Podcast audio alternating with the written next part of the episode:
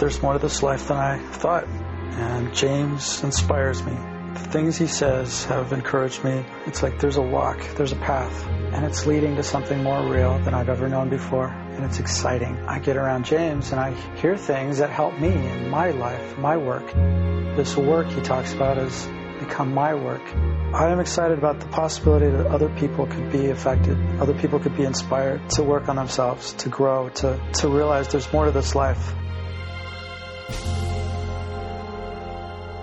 Divorce. Rather than jumping up and going and getting a divorce right now, like I know you want to. How many people have wanted to get a divorce? Married people. Okay, everybody has their hand up. Everybody. Did you ever? did you ever want to get a divorce? Oh, you got a divorce Yeah, once. I got one. It, was, It wasn't fun, It's no. like, what did I want this for? That's funny, Rex. That's really funny. Maurice Nicoll said, Can you imagine that a man of great intellect perhaps has rotten being? I like this question. I like this question because it's a good thing for us to do. To imagine that a man of great intellect perhaps has rotten being. Especially because in the West, we worship the intellect. So this makes it very difficult for us to imagine. It's an acquired disease that's passed down for hundreds of years and protected as a sacred trust. In the West, we have this sacred trust to protect science, to defend science. Science is our statue, it's our institution, it's our foundation that validates the intellect. It's an entire system created by the intellect, for the intellect, for the preservation of the intellect and to install the intellect as God, as the number one absolute to follow. Now, there are going to be a lot of scientists who disagree with this. They have to. Just like there would be a lot of Catholics who disagree with me saying, well, Mary is not the mother of God. God doesn't have a mother. You know, it's like, well, yes, Jesus was God and Mary was his mother and blah, blah, blah, blah, blah, blah, blah. Look, I don't care how you twist it around like a pretzel. God doesn't have a mother. That's all there is to it. No! So, so that annoys Catholics. Well, I don't say it to annoy Catholics. Look, I was raised Catholic. I love the Catholics. I love the Catholic Church. You know, I grew up in the Catholic Church. It was wonderful. I still love it. And I still love Catholics. No problem with them at all. But I will not say, oh, Mary's the mother of God. I mean, I can say it. I can say, sure, Mary's the mother of God. But anyway, that's not the point. The point is that this is a sacred trust for us in the West. For the West, science is the answer to all problems. We turn to science for everything. Let's say you get news that you have cancer. Who do you turn to? We turn to science. That's who you turn to. Why? If anybody's got an answer, they have an answer. Why? Because you believe it. That's why. Because you have acquired a whole system that you live in and you can't get out of. Not without huge effort. It takes huge effort to escape that system. I'm not suggesting you make that effort. I'm suggesting that you make efforts in another direction that may or may not free you from that institution. But that doesn't matter. That's not what the work is interested in. The work is not interested in freeing you from that institution of believing that science is the answer to everything. No matter what we come up with, for us, science answers all problems. The ones that are inherent in life, because we know that there are problems that are inherent in life. There are poisonous snakes and they bite you, their venom can really do damage to you. Science has an answer for that. And so we look to science and we say, well, what's the antidote? I've been bitten by a poisonous snake. What's the antidote? We don't go like an Aborigine would go to his medicine man. And he would say, I've been bitten by a poisonous snake. And the medicine man would say, Oh, really? Well, you should look at this or that about yourself. That's the first thing he would do. You should look at this or that about yourself to see why your brother the snake bit you. What? My brother the snake, he bit me, he's killing me, you know. You can see how we look at things differently. We're just like, no, you killed the snake, right? Kill the snake, then go to the scientist and get the antidote, get an injection. But yeah, and of course, kill all the rest of the snakes. Now, snakes are enemies. Wipe them off the face of the earth. Scientifically. Get a scientific method to wipe the snakes off the face of the earth. Oh, darn it. The snakes were eating the rats. And now we have this plague of rats. Now we have the plague. Oh, what are we going to do? Well, we've got to get some snakes. Well, where are there any snakes? Well, we didn't wipe them all off the earth. There's some hidden over here. Well, good. Let's get those and seed our area with snakes now. You see it? So it goes back and forth. That's science. And science is a reflection of the intellect gone insane, because that's all it is. It's a formatory apparatus going from one extreme to the other, back and forth. The problems that are inherent in life, like the ones I just said, and also the problems that science creates. Science has created global warming. Science has created smog, bad air. Science has created polluted water. That's what science has created those things.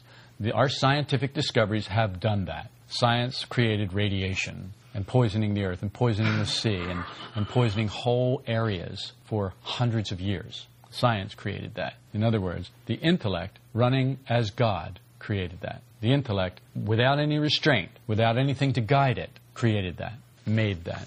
And that's what I'm saying. Science is a function of the intellect. The intellect looks for solutions. To have solutions, you first have to have problems. So, in a sense, the intellect is really looking for problems. Because without a problem, there's no need for a solution. Without a problem, if there's no need for a solution, what need do you have for the intellect? Because the intellect is all about solving problems. So you've got to have problems. So now the intellect, fortunately, in a scientific way, creates problems. So it can perpetuate its existence. Solutions ensure problems, and the ego, manifesting through the intellect, loves problems. Why? Because problems ensure its continuity. The ego's continuity, the false personality's continuity. Now, the ego and the false personality, I use those two terms interchangeably. They're not interchangeable any more than imaginary I and the false personality are interchangeable. But I use it as a kind of a shorthand to just speak in general terms about this as opposed to that. So there's a lot to the false personality. There's a lot to imaginary I. I've given you an example about imaginary I being like one of those dragons at the Chinese New Year when all the people get inside the dragon and they hold these sticks and then they move it up and down so the dragon looks like it's moving. It's not really a dragon. It's not really one, but there's this skin over all these people. And it moves in a way that it makes it look like it is one actual thing. When the truth is, there's all these people underneath it working together to move it. That's what imaginary I is like. It's the skin over all these many thousands of eyes inside of us that are moving and making the imaginary I look like one thing, look like one eye. This is the illusion that we have to pierce. This is the illusion that we have to bring light to. This is the illusion that we have to observe and see that this is an illusion. It's not really that way. As we scratch the surface, we see that underneath there are many different eyes. But we talk about imaginary I and false personality as if they were the same, but they're not the same. For people who are nitpickers, I think it's always a good idea to give them something to pick, give them a nit to pick because that way their little barking chihuahua dog mind can be over there chewing its bone, and you might be able to slip something past the gate and get to their emotional center and drop a seed in there that could actually grow and bear fruit and be valuable to them. If they're here, if they're listening, there's a possibility. If they're not here, they're not listening, well, then there's no possibility whatsoever. What could that do for them? I am a believer in possibilities. That's why I do all this, because we have the possibility of evolution. And I think that's exciting. To me, that's an exciting prospect. The potential that we have is very exciting. The potential that you have, in my opinion, is greater than the potential that your next door neighbor has. And the reason it's greater is because you're here and he's not. And he's not because he has no desire to be here. He has no curiosity about this work. He has no need for this work. He doesn't even have a curiosity about having a need for this work like most of the people on this planet. Most of the people on this planet don't even have a curiosity about having a need for this work. They hear this and they go, What a bunch of rubbish. I don't need that. You hear this and you say, What a bunch of rubbish. But maybe I need that. the false personality, the ego, I'm using these terms interchangeably, and they're not, and I want you to understand that. These problems ensure its continuity, which is its answer to eternity. It's not real, so it's not eternal. It's not going to last forever. It has a beginning, it has a middle, and it has an end. Your acquired self, your false personality, your imaginary I, your ego has a beginning, it has a middle, and it has an end. When you die, that's the end of that. It's gone because it is completely identified with your body. So when your body is gone, when you leave your body, when you're out of your body, that's it. You know, there will be things that cling, like a ghost. There will be thoughts and feelings. But eventually that will have to fade because without a body, it cannot feed. And if it can't feed, it's going to diminish. The intellect has been turned outward toward the world, so it's lost its focus as well as its center of gravity that could benefit our development. The false personality, the ego, turns out toward the world through the intellect, essentially through the intellect. And then it loses its footing. It loses its sense of what's real because it pays so much attention to the world through the five senses, to that perspective, that it forgets anything else. It forgets anything internal. It forgets anything real. It forgets anything that you knew when you were a child. In other words, you put away childish things. And when we put away childish things, we put away a lot of other good things with it. We put away the wonder that a child has. We put away the marvel that a child has. Of course, if you're looking at the world without all this stuff in between, kids haven't acquired all the adult stuff to filter it all and to make themselves sound more adult and more mature and more acceptable. So they just say anything. How many more churches till Christmas? Or how many more till so and so's birthday? And they would count it like how many Sundays till this or till that. We would look at that and laugh because we know better. We know not to say that. I mean, that's just stupid and childish. But we really lose a lot, don't we, when we stop looking at life that way? When we stop allowing life to be a marvel and a wonder. When we stop allowing life to be fresh and present and right now. When we start to filter life through the acquired self, the acquired personality. Because we imitated people who are stuffy and negative and distant and out of touch with their essential self. And by imitation, we became like them. In other words, we went to sleep. But children are born awake, and we rock them to sleep, or yell them to sleep, or beat them to sleep, or educate them to sleep, or well, you know, all these things that we do to get them like us, to make them civilized like us. I don't want to go there anymore. This work doesn't teach us to love one another. I hope you've figured that out by now. It doesn't mean that conscious love is not the end, not an aim, not a goal. It only means that that's not something that can be taught. This work doesn't teach people to do things that can't be taught. This work teaches you how to do things that will lead to that end. If you do the things that this work teaches you, it will lead to conscious love. That's what I've found out. I was minding my own business. I didn't want to love anybody. Why bother? You love people, you get hurt, right? The more people you love, the more people you're vulnerable to, and the more you can get hurt. So I didn't want to love everybody. Then I just kept doing this work, kept doing this work, kept doing this work. Next thing I knew, I was loving people, and I thought, I don't really like this. You know, I don't, I don't think I want to do it. Are you laughing because you have this experience, or are you laughing because I'm an idiot? Yes. Both. Okay. okay. I looked at that and I went, well, it does lead to conscious love. But it's actually a choice. Conscious love is an action of will. So this is the problem the work addresses, and it's a problem in each of us. We are divorced. Each one of us is divorced when this work finds us. That's how it finds us. It finds us divorced. The huge, nearly impossible task before us is to make oneself more conscious of one's ordinary state. This is a monumental task. You would think it would be simple. Just make yourself conscious of your ordinary state. But it's not simple. It's not any more simple than being able to pick yourself up off the ground. you can't do that. You can jump for a moment and stay off the ground, but you can't pick yourself up off the ground like you could pick up a table or pick up a chair or pick up a ball or pick up something else. You can't do that. We are utterly blind to this because we are it. We're blind to our ordinary state because we are our ordinary state. We are so completely identified with our ordinary state, our ordinary self, our ordinary center of gravity, our ordinary thoughts, our ordinary feelings, our ordinary life, that we are blind to it. What I've seen in working with people all over the world is that they do not understand this work. That has become absolutely clear to me. I have been all over the world, and I have not met very many people who really understood this work. Their knowledge and their being are divorced. They have knowledge, but their being is divorced from their knowledge. I've said this to you in a lot of different ways. The most popular way is we all know better and act worse. Knowing is a function of knowledge. Acting is a function of will. Will is a function of being. Our being and our knowledge are divorced. They are not married. They are not unified. The purpose of this work is to bring them together, to unify them, so that they begin to develop together. One can't get too far ahead of the other. If one gets too far ahead of the other, you have a big problem. It doesn't work. They have to pull together. They have to be like two oxen that are equally yoked in order to pull the cart. They have to be yoked together so that they can pull together. One can get a little ahead of the other, and the other can get a little ahead of the other. They can do that.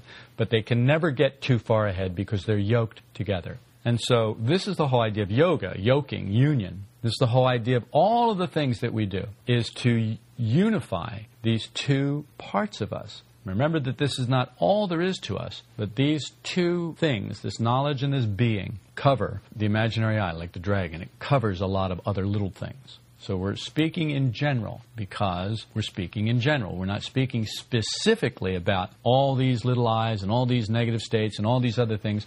We're speaking in general. So you need to shift with the way we're speaking. You need to move with that and not let your mind bog you down with details. The mind will bog you down with details. Connie is an artist, and so she has. If you go to her office and look on her desk, she'll ha- she had probably hundreds of brushes on her desk, probably hundreds, all different sizes. None of them very big. I mean, she paints with little tubes of paint, you know, and little canvases. She doesn't paint houses or office buildings, things like that. If she were to paint houses and office buildings, it would be absurd to use those brushes. That's all I'm saying here. To, to bring out those brushes to paint big pictures is pointless. You will end up frustrating yourself and not understanding. So you have to know which brush to use when. Now you need a big brush because we're talking about big ideas. Later, when we talk about how to apply those big ideas, we'll use progressively smaller brushes as we get closer and get into more detail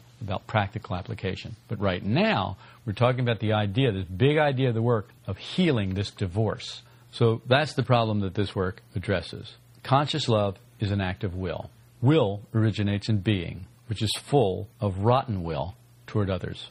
Talk about will. Okay. Your will is putrid. It is full of jealousy. It is full of judgment. It is full of disliking. It is full of coveting and all the other things that smell like that, that stink like that. Because our will is like that, because our being is like that. So in our being are all these things that are impure, that don't belong there if we wish to develop. So what we need then is knowledge to guide the will. But what happens is knowledge gets so far ahead of being that we lose sight of being altogether and knowledge just makes up being. It makes up this body of knowledge and it calls it being. And it's not real being, it's a false being. And thus you have false personality, which is this other thing that is not real at all. And it's because your being got lost. You got divorced from your being. You didn't do it, so you don't have to worry about that. You didn't do it. This is how it happens on this planet. This is what you get when you grow up on this planet. That's all there is to it. This is what you get when you grow up on this planet. But why does it have to be that way? Blah, blah, blah. Don't waste your time with that. That's like Connie saying in the car, well, who is it that finds what is not false, per, you know, everything's false personality to find out what isn't. Well, who finds what isn't? Well, I don't know and I don't care. Just find out what isn't. Don't worry about who finds out what isn't. Just find what isn't. That is the directive. We want to change the directive. Why? Because we're idiots. We don't know anything. We're unconscious. And so when something comes from us, from the conscious circle of humanity, we judge it. We say, well, how does it work? Well, I don't understand it, so therefore it's not true. You see that? So we're, we're the ultimate authority and we're lost. Nothing changes. We, we remain the same. Will belongs to the side of being, but taking in this work belongs to the side of knowledge. They must develop equally in us in order to produce that very valuable force that I talk about a lot called understanding. Understanding is what we need. If you understand that other person, you cannot possibly be negative toward that other person. There's just no way. Understanding dissolves the possibility of you being negative toward that other person. So understanding is the greatest force that we can create in ourselves, and we're not doing it. We're doing everything else instead. And this is what this work is about, and this is why I'm talking about it. Since being and knowledge are divorced from one another, we don't see them together, and we won't see them together. We won't see them together because they are not together. The result is worse than no understanding. It's misunderstanding, confusion of tongues, hell on earth. What is confusion of tongues? You say something and I think I know what you mean. You say something and you think you know what you mean. That's the confusion of tongues. It's not just I think I know what you mean, but you actually think that you know what you mean. When the truth is, you have no idea what you mean because you're not one. Because you don't understand that, and because you don't understand the I that's talking, or that there is an I talking, you're lost. It was like Pat's question this morning well, do I do this or do I do that? It's like, well, you can't do anything. One of the first reminders in this work is you can't do. You're not one, you can't do, and you're not awake. If you'll go back to that triad there, you can't do, you're not one, and you're not awake. You'll go back to those two things. You will bring yourself back to, you'll center yourself. Do you understand that if you get off, and we always get off, we're off all the time, that when you get off, you bring yourself back to those three ideas. And you have the foundation of this work. You're not one. You're not awake, and you can't do. Now, they are connected together, so that it's really one idea, but it can be broken down into three parts. You can't do because you're not one. You're not one because you're not awake. If you were awake, you would instantly see that you're not one. And as soon as you really saw that you were not one, as soon as you woke up and saw that you were not one, you would then be able to see how to become one. And you would become one. But that's not happening because we're in this loop where we get lost and we forget these things. So I'm reminding you because this work is spaced repetition and constant reminders. People want exercises. Well, tell me what to do. I'll tell you what to do. Remember yourself, observe yourself, remember these ideas, bring these ideas up to the level of incoming impressions moment by moment. That's what to do. Well, how do you do that? You do it in a thousand million different ways. Oh, but tell me some. Why? You won't do them. Yes, I will. You're just trying to hide it from me. No, you won't do them. You can't do them because you're not one and you're asleep and you can't do. And then you know how that goes. You know how that goes. Then we start to fight that. So the first thing we have to do is stop believing in ourselves. You may as well ask somebody to swallow Mount Everest. That's a big one. No, I can't swallow Mount Everest. Well, lick the snow off it or something. You know, get a start on it at least. You know, get a start on it. Don't just sit there and tell me you can't do it. Get a start on it. I can't eat a whole elephant. Well, get a start on it because you're never going to you're never going to get anything done at all by sitting there saying you can't do it. Maybe you'll get help. I don't know. You know, you look at an ant. You look at an ant carrying a big body, a carcass of some thing, or you look at an ant. You, an ant comes and finds some dead thing. And at first, there's just one ant. It starts, and you know that ant's not going to be able to eat that thing. But then other ants show up, and other ants, and other ants, and other ants. And next thing you know, that thing is swarming with ants. And then after a while, it's gone. And then after a while, the ants are gone. And there's nothing left but bones. Now, that's what it's like for us. We may start just one ant with a big thing to deal with, but there is help if we just keep at it in the right way. We can pull down influences from above that will strengthen us and help us and get the job done. No understanding, misunderstanding results in open or covert ill will toward people, which makes us negative and leads down to violence. You don't understand someone, that is going to lead to either open ill will or covert, hidden ill will. You'll have ill will toward a person and you'll lie about it. Give me an example of that, anyone? Brian. Okay. Your relationship with your brother in law. Yeah. You have ill will toward him, but you pretend not to. Right. Exactly. And this is this perfect example. It's a perfect example. Good to know that Brian is still a problem in your life after all these years. Doesn't mean that you're not working on it. and It doesn't mean that you're not better about it. The fact that you could bring it up so quickly tells me that you are working on it and you are better about it because there was a time you would lie about it or there was a time you would just seethe. You're not seething now. You're just acknowledging, I have a problem. This is a problem for me. And it's been a problem for a long time and I don't want it to be a problem anymore. Is that true? Mm-hmm. Yeah. So this work does work. Violence is not conscious love, and it's not the aim of this work. I just want to get that straight, just in case you had this convoluted thing that thinks for you, that, that it calls thinking, this convoluted thing that thinks for you, can say that violence is conscious love. How can it say that? This is going to hurt me more than it does you. That's how it does that. I'm doing this for your own good. That's how it does that. That's how it takes violence and, and says it's conscious love. It's not. This work is not about that. You cannot, will not understand this work if you are awash in negative emotions. That's all there is to it. You cannot, you will not ever understand this work if you are awash in negative emotions. And people, I hate to be the bearer of ill news, but you are awash in negative emotions. That is why you do not understand this work. And that is why you're not getting results. You're not getting the results you want. Of course, we just talked about you getting results. That thing could be handled by now. But you would have to give up negative emotions. And that's not going to happen now, is it? Because you still enjoy them too much. And you still enjoy them too much because you do not understand what they're doing to you. You do not see what they are doing. And so you enjoy them. You give them a pass. So they have a pass. You allow yourself negative emotions. How do you do that? Self justification is one way. What's another way? Self righteousness, yeah. Self justification and self righteousness is pretty much the same. Uh, Denial. denial, that's good. Denial's good. There's another way. If you wait long enough, I won't, I'll forget it. Imagination, yeah, we imagine that we're not negative. That's another way. Blame, yeah, that's kind of like denial and imagination mixed together, isn't it? the fact is, you've come up with a lot of ways, and that's important. it's not important. Did you come up with the right answer? Well, I know it's important to you. I can see the look on your face. What do you mean? It's, what do you mean it's not? What do you mean it's not important? I have to get the right answer. I always get A's. I have to be excellent. Isn't that true? Yeah. So, what do you mean it's not important? Well, what I mean is you came up with a good answer, and a good answer is the right answer. Now, but but but it wasn't the answer you were thinking of. Well, I forgot what I was thinking of. So maybe it was. Now you've ruined everything. Yes, I've ruined everything because now you can't be better than everybody else. That's how I've ruined everything.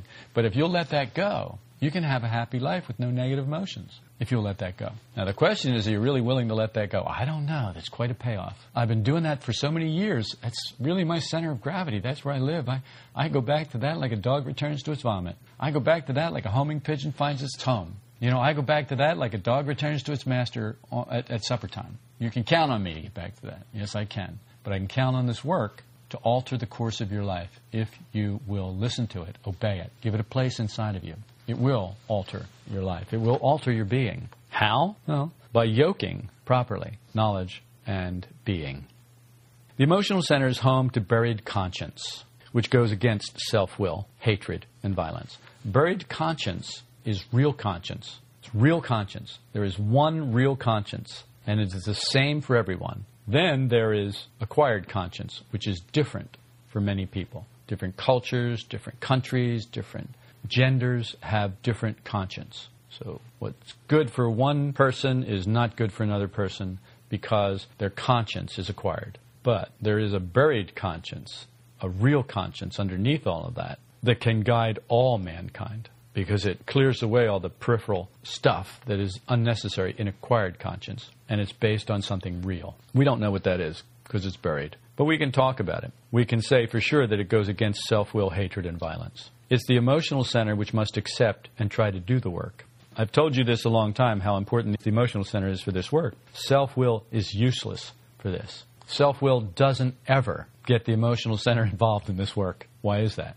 Because it only wants what it wants. It's not the least bit interested in buried conscience. It's not the least bit interested in anything that's real. It just wants what it wants. Self will. Self emotions. Exactly. So we must employ the intellectual part which can acquire knowledge of the work, which can be curious about the work. This is a beginning step. It's not the end, it's just the beginning. It's a beginning step that everyone needs to take, or almost everyone. Some people do not, but we don't know those people. There are people who don't need that. They're already connected emotionally. They don't need that. But we do need that. So the modern man needs that as a rule. That's why we say that unless knowledge of the work begins to act on the will, there's a divorce between knowledge and being. So knowledge of the work has to work on the will. If it doesn't act on the will, then being can't change. You're never going to change your level of being unless knowledge begins to act on the will. Now, for you, a little bit of knowledge has acted on your will. There are some things that you will to do that you didn't used to will to do because now you have some knowledge and you accepted that knowledge. Now you, you will to do it.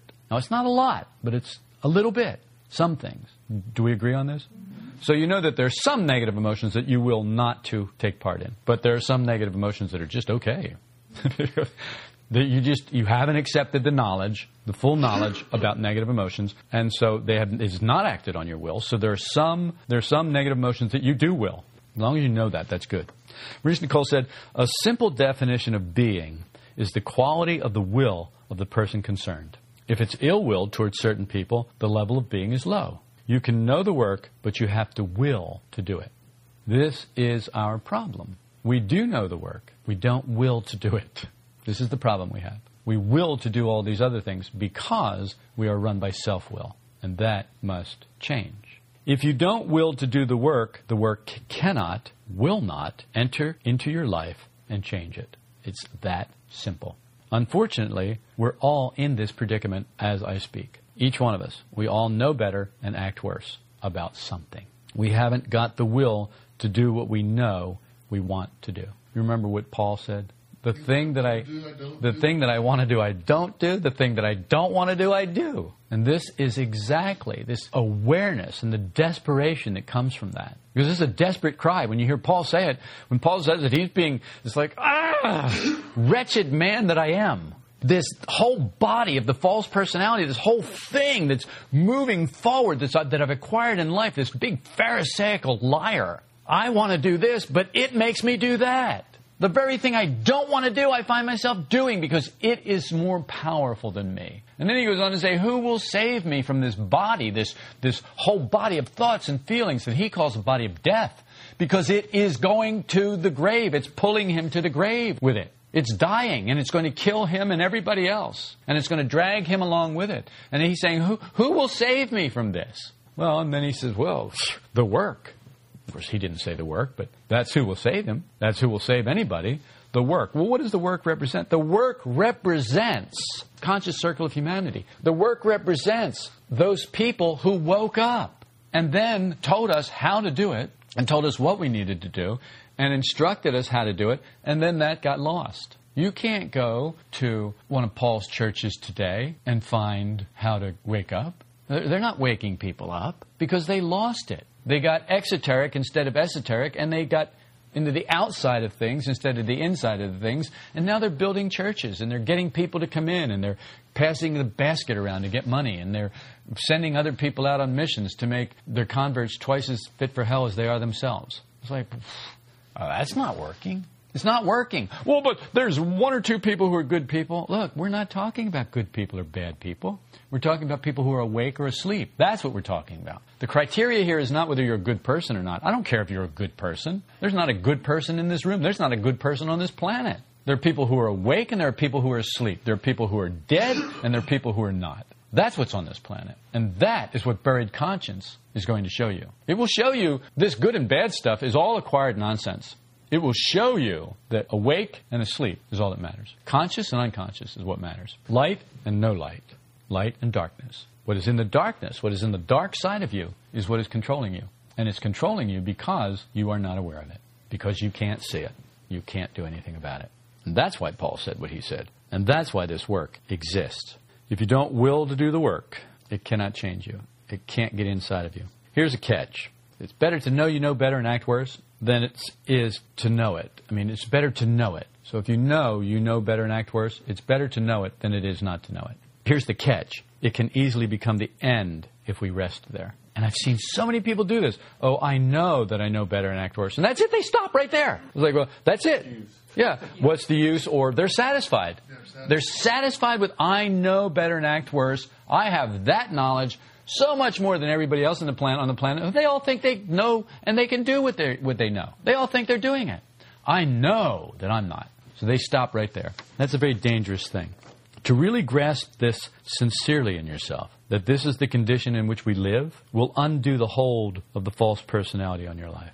The false personality has a death grip on your throat. There's not anything that you can really do without it. And it won't let you do anything. So, getting this sincerely, genuinely getting this about yourself, inside of yourself, that this is your condition, that you know better and act worse, that will begin to undo the hold of the false personality on you. It will catapult you to a much higher level than the sleeping, mechanical men and women we are when this work finds us. When this work finds us, we are in need.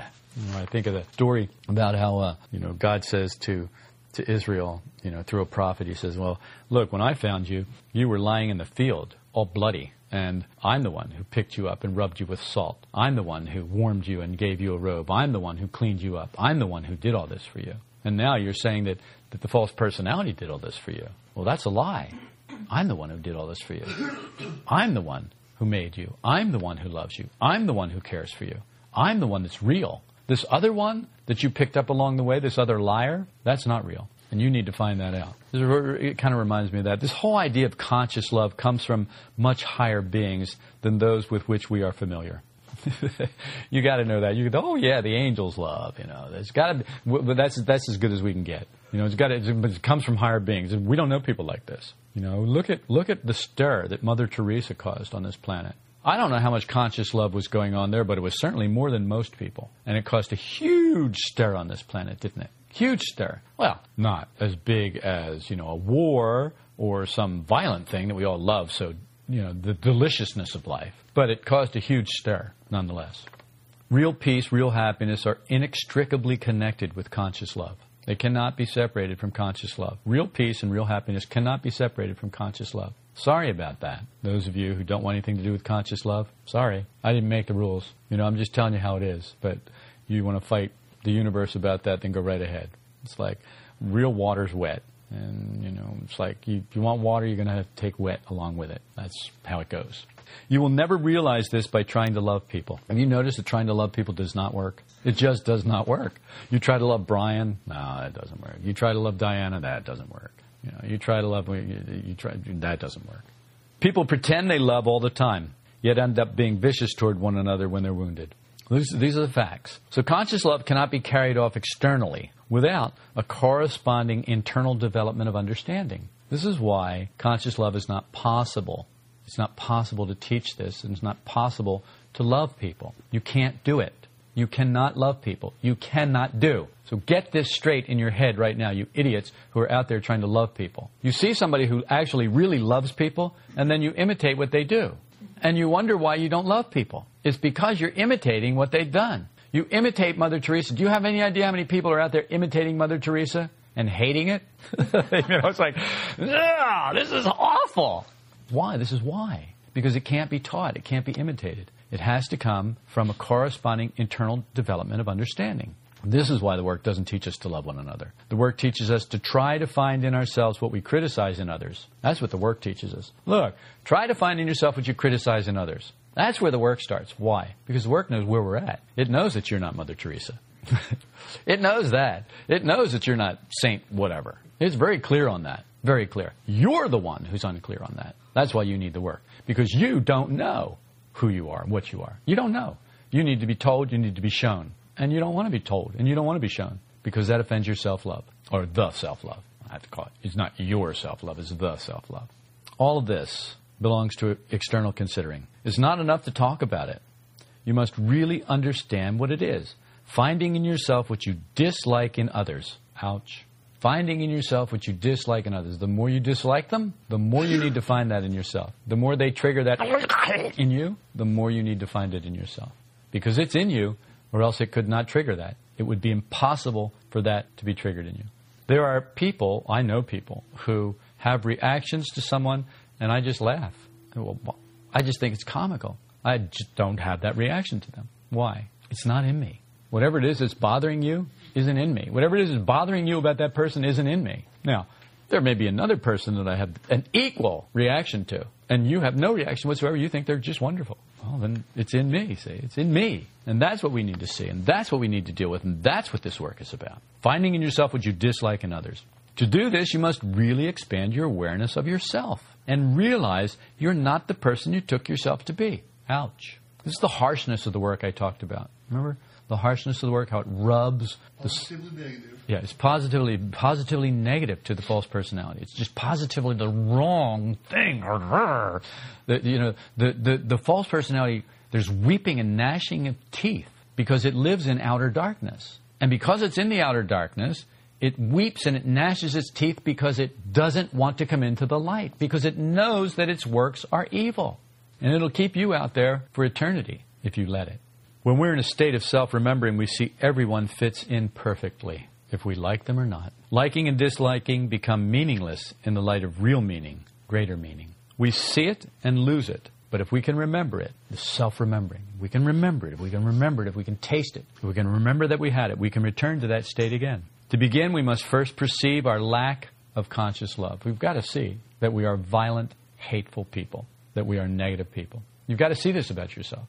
If you're unwilling to see this about yourself, this work is not for you. You must at least have some willingness to doubt yourself, to think that just maybe it's not all the world, that maybe you have something to do with it. You can't do that. This work is not for you. You're not ready for it now. You need to go beat your face against the pavement some more or the brick wall some more. And then later, maybe, you'll have had enough and you'll come back to it and be able to look at it. Then we can make the two one, or so no one can ever separate them again. So right now, everyone separates us. We separate for nothing. Someone walks in and they don't smile at us. We divorce knowledge and being. We know better, we act worse. Right now, we react to people that way. But this work is about getting us to the point where that doesn't have to happen anymore. And then the divorce is healed. And then there comes a time when there's just no way that that person can bother you. There's no way because you understand that person. And why you understand that person is because you understand you. So you have gone full circle and found exactly what is written the first charge at the Temple of Delphi. Man, know thyself. Know yourself. Then you will know others. You genuinely, really, sincerely know yourself. You will know others. You will understand them. That will make negative emotions impossible. It will make hatred impossible. And it will make self love as natural as a flower facing the sun. Often the practical application of these ideas sounds like it's going to be easy. The ideas sound great. When we actually run into a situation or a person who's being a little more difficult than we'd like, we find it's not as easy as we thought it was going to be. If you've hit a snag with some aspect of this work and its practical application in your everyday life, I invite you to write James at solidrockvista.com.